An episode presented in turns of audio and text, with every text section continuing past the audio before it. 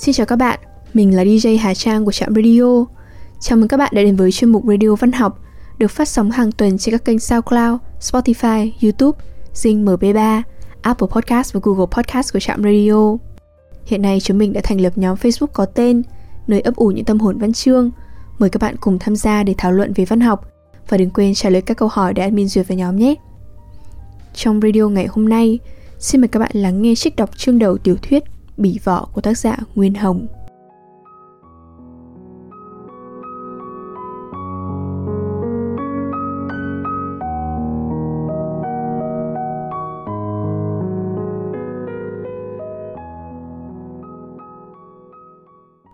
Bỉ vỏ Phần thứ nhất, Bóng tối. 1 Bữa cơm chiều nay khác hẳn mọi ngày, Buồn bã và uể oải lắm. Bính ngồi sát bức vách lâu ngày lở loang lộ Cầm bát cơm đầy nhưng chẳng buồn vả. Thằng Cun, cái cút Hai đứa em nhỏ của nàng như lây sự sợ sệt trố mắt nhìn đĩa đậu phụ om tương vàng ánh mỡ Thèm dọ dãi mà không dám gắp. Những tiếng ho khàn khàn của bố chúng Với cặp mắt tuét nhoẻn trên khuôn mặt cau có Luôn luôn đưa lườm bính một cái thật dài của mẹ chúng Làm chúng rụt rè, kinh hãi. Và trong lòng sôi nổi không biết bao nhiêu nỗi thương xót bính Một người chị hay tươi cười vỗ về các em. Những ngày các em bị đánh mắng, bị hắt hủi, phải nhịn đói vì quá nô đùa, cãi cọ với trẻ con hàng xóm. Rồi chúng cùng ngạc nhiên hơn, thấy bính đã gần nửa tháng nay buồn bã, ít ăn, ít nói. Tại sao? Vì duyên cớ gì? Những khối óc ngây thơ ấy tốn công nghĩ mãi không ra. Nổi tư cơm mới hết non nửa. Nỗi cảm động, sự lo lắng những cái không đâu làm khô cả miệng hai đứa trẻ. Chúng há hốc mồm, vẻ mặt đỡ đẫn, trông vừa buồn cười vừa đáng thương hại. Kìa chúng mày ngồi nhìn nhau đấy à? Bác lái thìn cất giọng khàn khàn, nói đoạn đưa cặp mắt cú vọ lườm Bính, tỏ ra bấy giờ bác ghét bỏ Bính lắm. Thấy vậy, Bính vội vàng và mau chưa hết bát cơm, hai đứa trẻ cũng lập cập ăn. Rồi một phút sau, cả ba đều đứng dậy. Thằng cun tót ngay ra cổng, cõng cái cút lên lưng, lẩm bẩm một mình. Bố ác ghê, chửi mắng chị Bình suốt ngày, chắc lại sắp đánh chị ấy đây. Nó mỉm cười, tự khen mình là mau trí khôn, biết trước mà chuồn khỏi nhà, chứ không thể nào cũng bị đòn lây như chiều qua. Lúc ấy Bính cắp rổ bát ra bờ sông ở ngay sau nhà để rửa. Mặt sông lặng lẽ trong làn sương lam dày, diễn ra một cảnh tượng lạnh lùng, cái lạnh lùng man mát của chiều thu gần tàn. Bình cảm thấy rõ rệt lắm. Nhưng Bình muốn ở mãi đây dù bị mưa rét cũng cam tâm. Vì hễ động thấy mặt nàng, bố mẹ nàng không mắng mọ thì chìa biểu, say dứt, đay nghiến nàng. Mà nào có gì đâu, sự lầm lỡ đó. Bình yên lặng nhìn trời, sông một màu xám ngắt, lòng tê tái và buồn bã. Bỗng có tiếng gọi nàng xáo xác. Dùng mình, Bình nâng vội rộ bát, cắp ngang lưng, lủi thủi về nhà. Gần đến cái cổng bằng tre, bắt khum khum chẳng chịt những dây bìm điểm hoa tím. Nàng còn ngoái cổ trông, tiếc không được nán lại bên sông một lúc nữa để tránh các sự phiền nhiễu, chua xót. Bính thở dài. Lên lết nàng đi qua chỗ bố nằm rồi vào buồng mình. Buồng tối om, chiếc đèn Hoa Kỳ đặt trên chạn bát ở cuối buồng Mẹ nàng đã đem xuống bếp từ hồi nào ấy. Lau qua tay vào vạt áo sách, Bình giòn rén đến bên cái chõng tre. Nàng vừa lật chiếc tã vải lên Đàn mũi bay san ra, Kêu như di, Náo động cả căn phòng. Bình cúi xuống bế con, Xe sẽ kêu, Trời ơi Mũi đó đốt chết con tôi còn gì? Đứa bé thức giấc khóc oa oa, Tiếng khóc càng to, Bình thêm sợ sệt. Bính vội vàng vạch vú cho con bú. Không có hàng xóm biết Thì bố mẹ nàng sẽ chẳng thể nàng yên thân. Mũi bay mỗi lúc một nhiều, Tạt cả vào mặt nàng. Mà những tiếng vo vo trong cái im lặng Của gian buồng hôi hám không mấy khi nổi ánh sáng mặt trời, Càng làm Bính hoảng hốt bối rối. Nàng ví mình với một người tù, Một người tù hoàn toàn bị bó buộc Và bị bó buộc mãi mãi nếu Đứa con nhỏ này còn trong tay sự cảm động ấy bật lên thành tiếng than vãn ngắn ngủi. Con ơi! Nàng ôm ghì lấy đứa con yêu dấu vào ngực, như muốn chút hết tình thương mến trong lòng cho nó. Trong bóng tối, Bính lại thẩm thị khóc Ngồi không yên dạ Nàng đi đi lại lại và Đã bao hôm nay giọng khản đặc, Nàng phải rung rung cánh tay để du con Thật Bính có ngờ đâu Và cũng không bao giờ dám nghĩ tới nông nỗi này Lòng người nàng cứ tưởng đúng với lời nói. Còn sự phụ bạc, Nàng đinh ninh hạng người tri thức như thế không thể nào có được.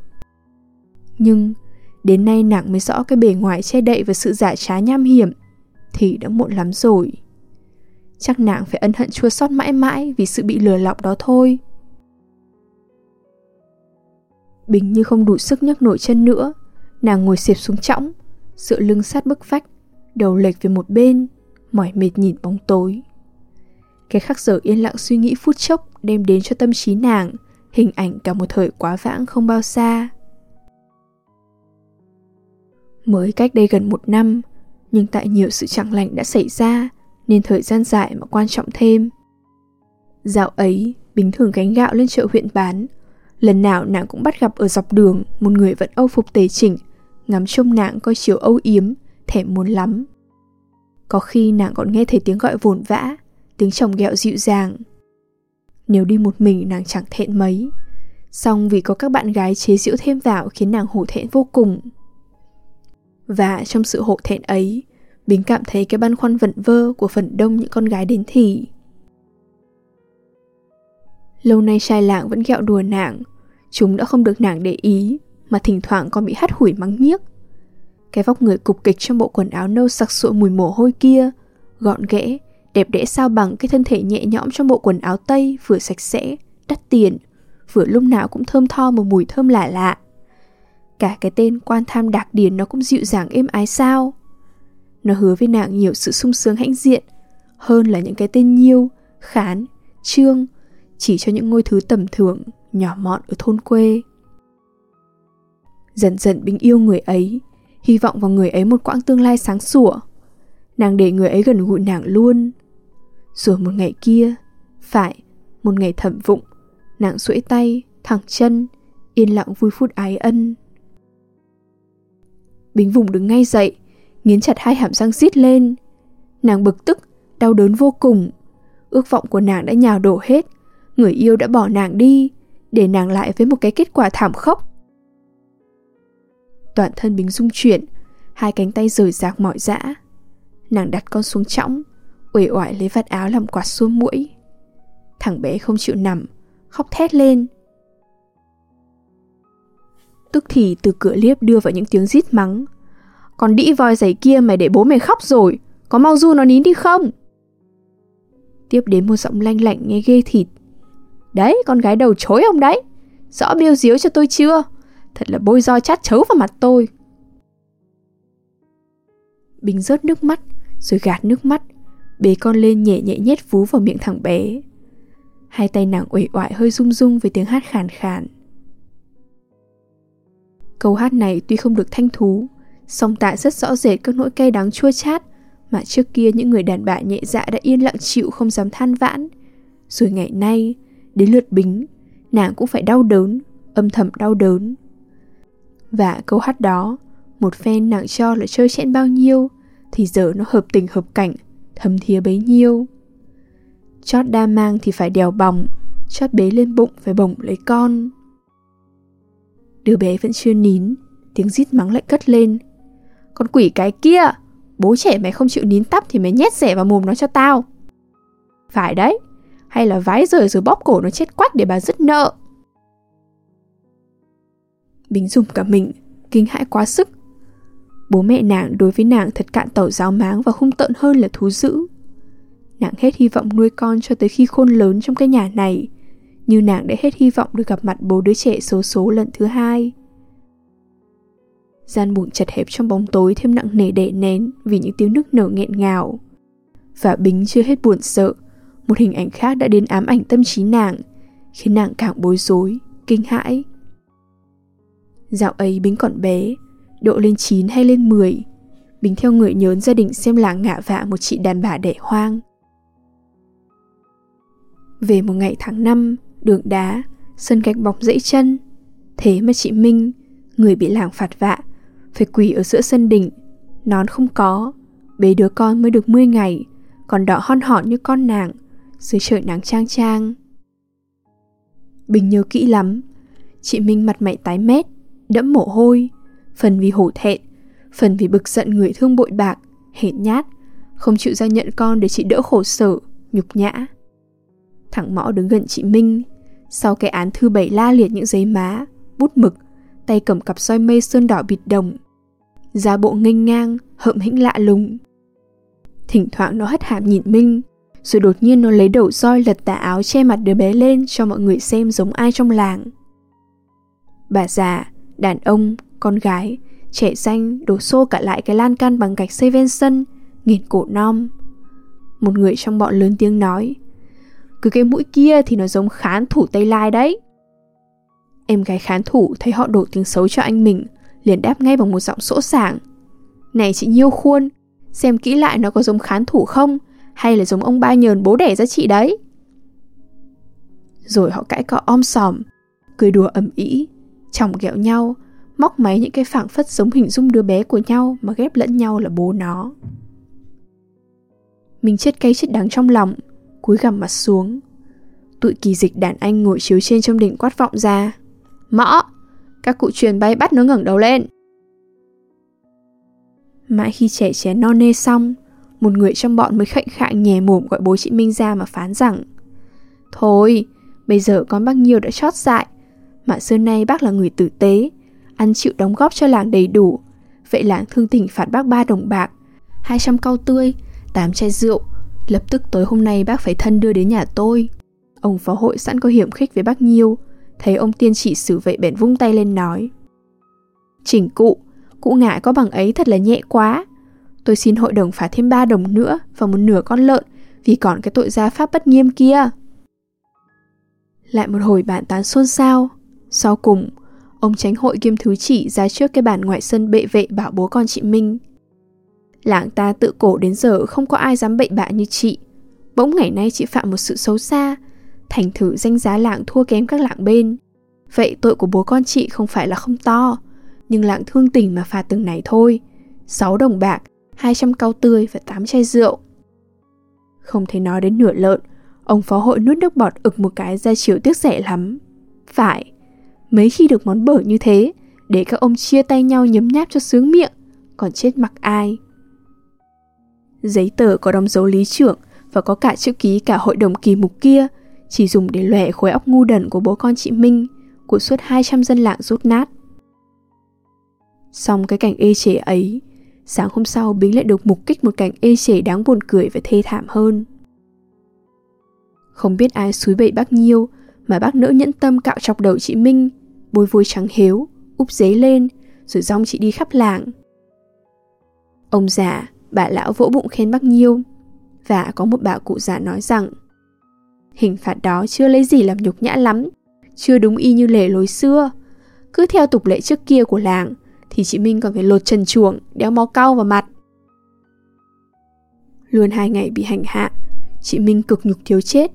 Vì thế người chị võ hẳn đi, đứa con cũng gầy rạc biêu nắng với mẹ nó. Như mọi khi, hễ tưởng tượng tới cảnh gọt gáy bôi vôi trên kia, Bình không sao nhịn được cười. Nàng cười sặc sụa, và có cái dã tâm muốn tấn tuồng lạ lùng ấy diễn lại luôn luôn. Nhưng nay khác hẳn, nàng lấy sự hổ thẹn, đau đớn của Minh làm của mình. Nàng hồi hộp, lo lắng nếu sự xấu xa của nàng vỡ tiếng. Lạnh lùng nàng thở dài.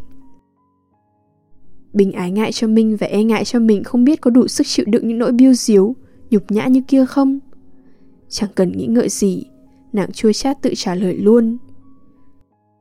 Nếu Lâm phải bước này thì ta đành bỏ cha, bỏ mẹ, bỏ hai em, bế con đi tha phương cầu thực cho xong.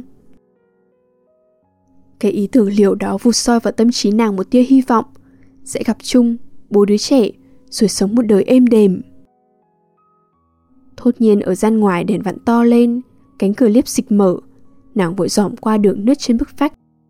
Ông phó lý thưởng và vợ ông bước vào. Bình run sợ, luống cuống, muốn chạy trốn vì nàng cảm thấy cái nguy hiểm bị ngạ vạ sắp đến.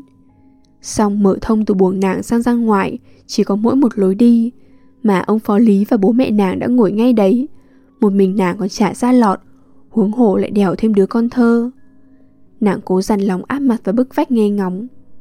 Này ông lái, bà lái Tôi thu xếp xong rồi đấy. Ông bà ưng như thế không? Bố nàng yên lặng ngẫm nghĩ một lát Đoạn gãi tay trả lời. Bẩm cụ ông Cụ bà nghĩ như thế thì vợ chồng con được đội ơn vô cùng. Ông phó lý liền dõng dạc nói một thôi dài.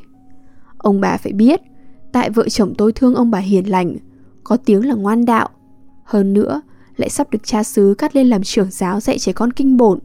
Mà chẳng may phải đứa con gái bỗng đâm ra hư đốn như thế, Nên tôi gỡ giúp tay tiếng cho, Chứ tôi hỏng gì mà nhờ đứa bé ấy. Bà phó lý sang sảng tiếp nhời. Ôi giời Nói nào theo giống nấy, Lớn lên nó lại bắt trước bố nó chứ gì? Thôi ông ạ, tôi không nuôi đâu. Ông phó lý bèn lượm vợ ra ý trách móc. Không phải là ông rộng lòng nhân đạo Chẳng tưởng đến sự bội bạc sau này của đứa bé đâu. Không Ông làm cái việc ấy là theo lời người thầy tướng dạo nọ gặp ông trên tỉnh đoán số ông Bảo ông phải nuôi một nghĩa tử thì mới hợp cung tử tức Và ra sự công danh sẽ được yên ổn, tấn tới. Ông không phải là người đi đạo Nên ông tin lắm. Muốn lấy lòng bà phó Ông lái giọng ngọt như miến lùi Dịu dàng thưa một câu bâng cua. Cứu nhất nhân đắc vạn phúc còn chắc hai cụ còn là giàu sang. Ông phó mỉm cười, vuốt râu, hất hàm hỏi ông lái. Vậy 10 đồng bằng lòng chứ? Bà lái vội nhăn mặt kêu nải. Thằng bé kháu khỉnh lắm, Mặt mũi sáng sủa, Da rẻ hồng hào, Xin cụ trả cho 20 đồng. Ông lái gãi tay tiếp nhời. Thật đáng lắm ạ. Ông phó cười và không đáp, Đưa mắt thầm hỏi ý kiến vợ.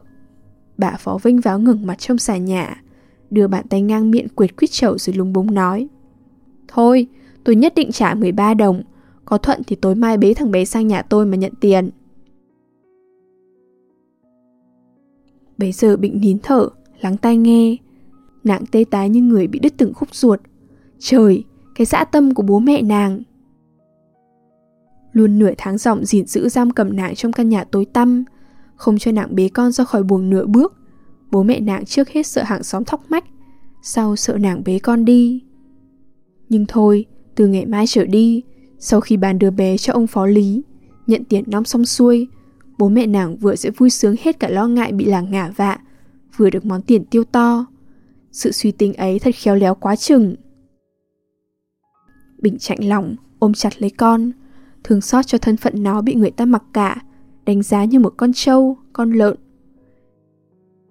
Nàng ghê sợ bố mẹ nàng, đang tay quyết cắt đứt tình yêu thương của mẹ con nàng như một khúc rồi luộc ngon lành. Dù sao, Bình cũng không thể cưỡng nhời.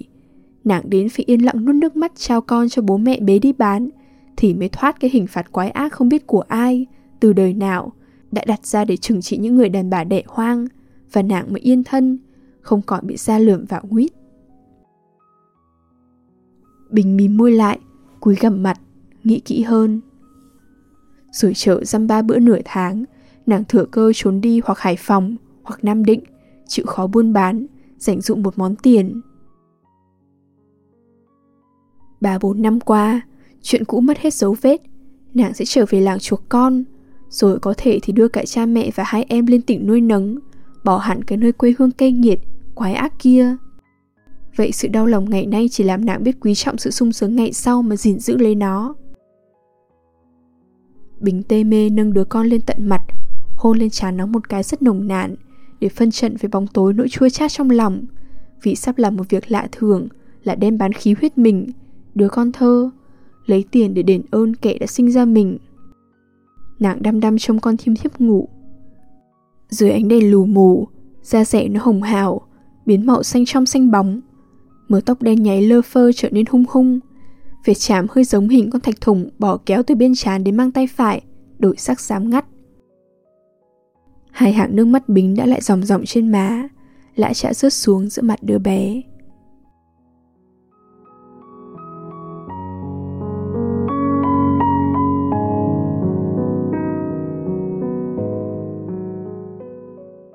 Đêm đã khuya, thời lượng của chương trình đến đây là kết thúc. Xin chân thành cảm ơn các bạn thính giả đã chú ý lắng nghe. Chúc các bạn một đêm ngon giấc.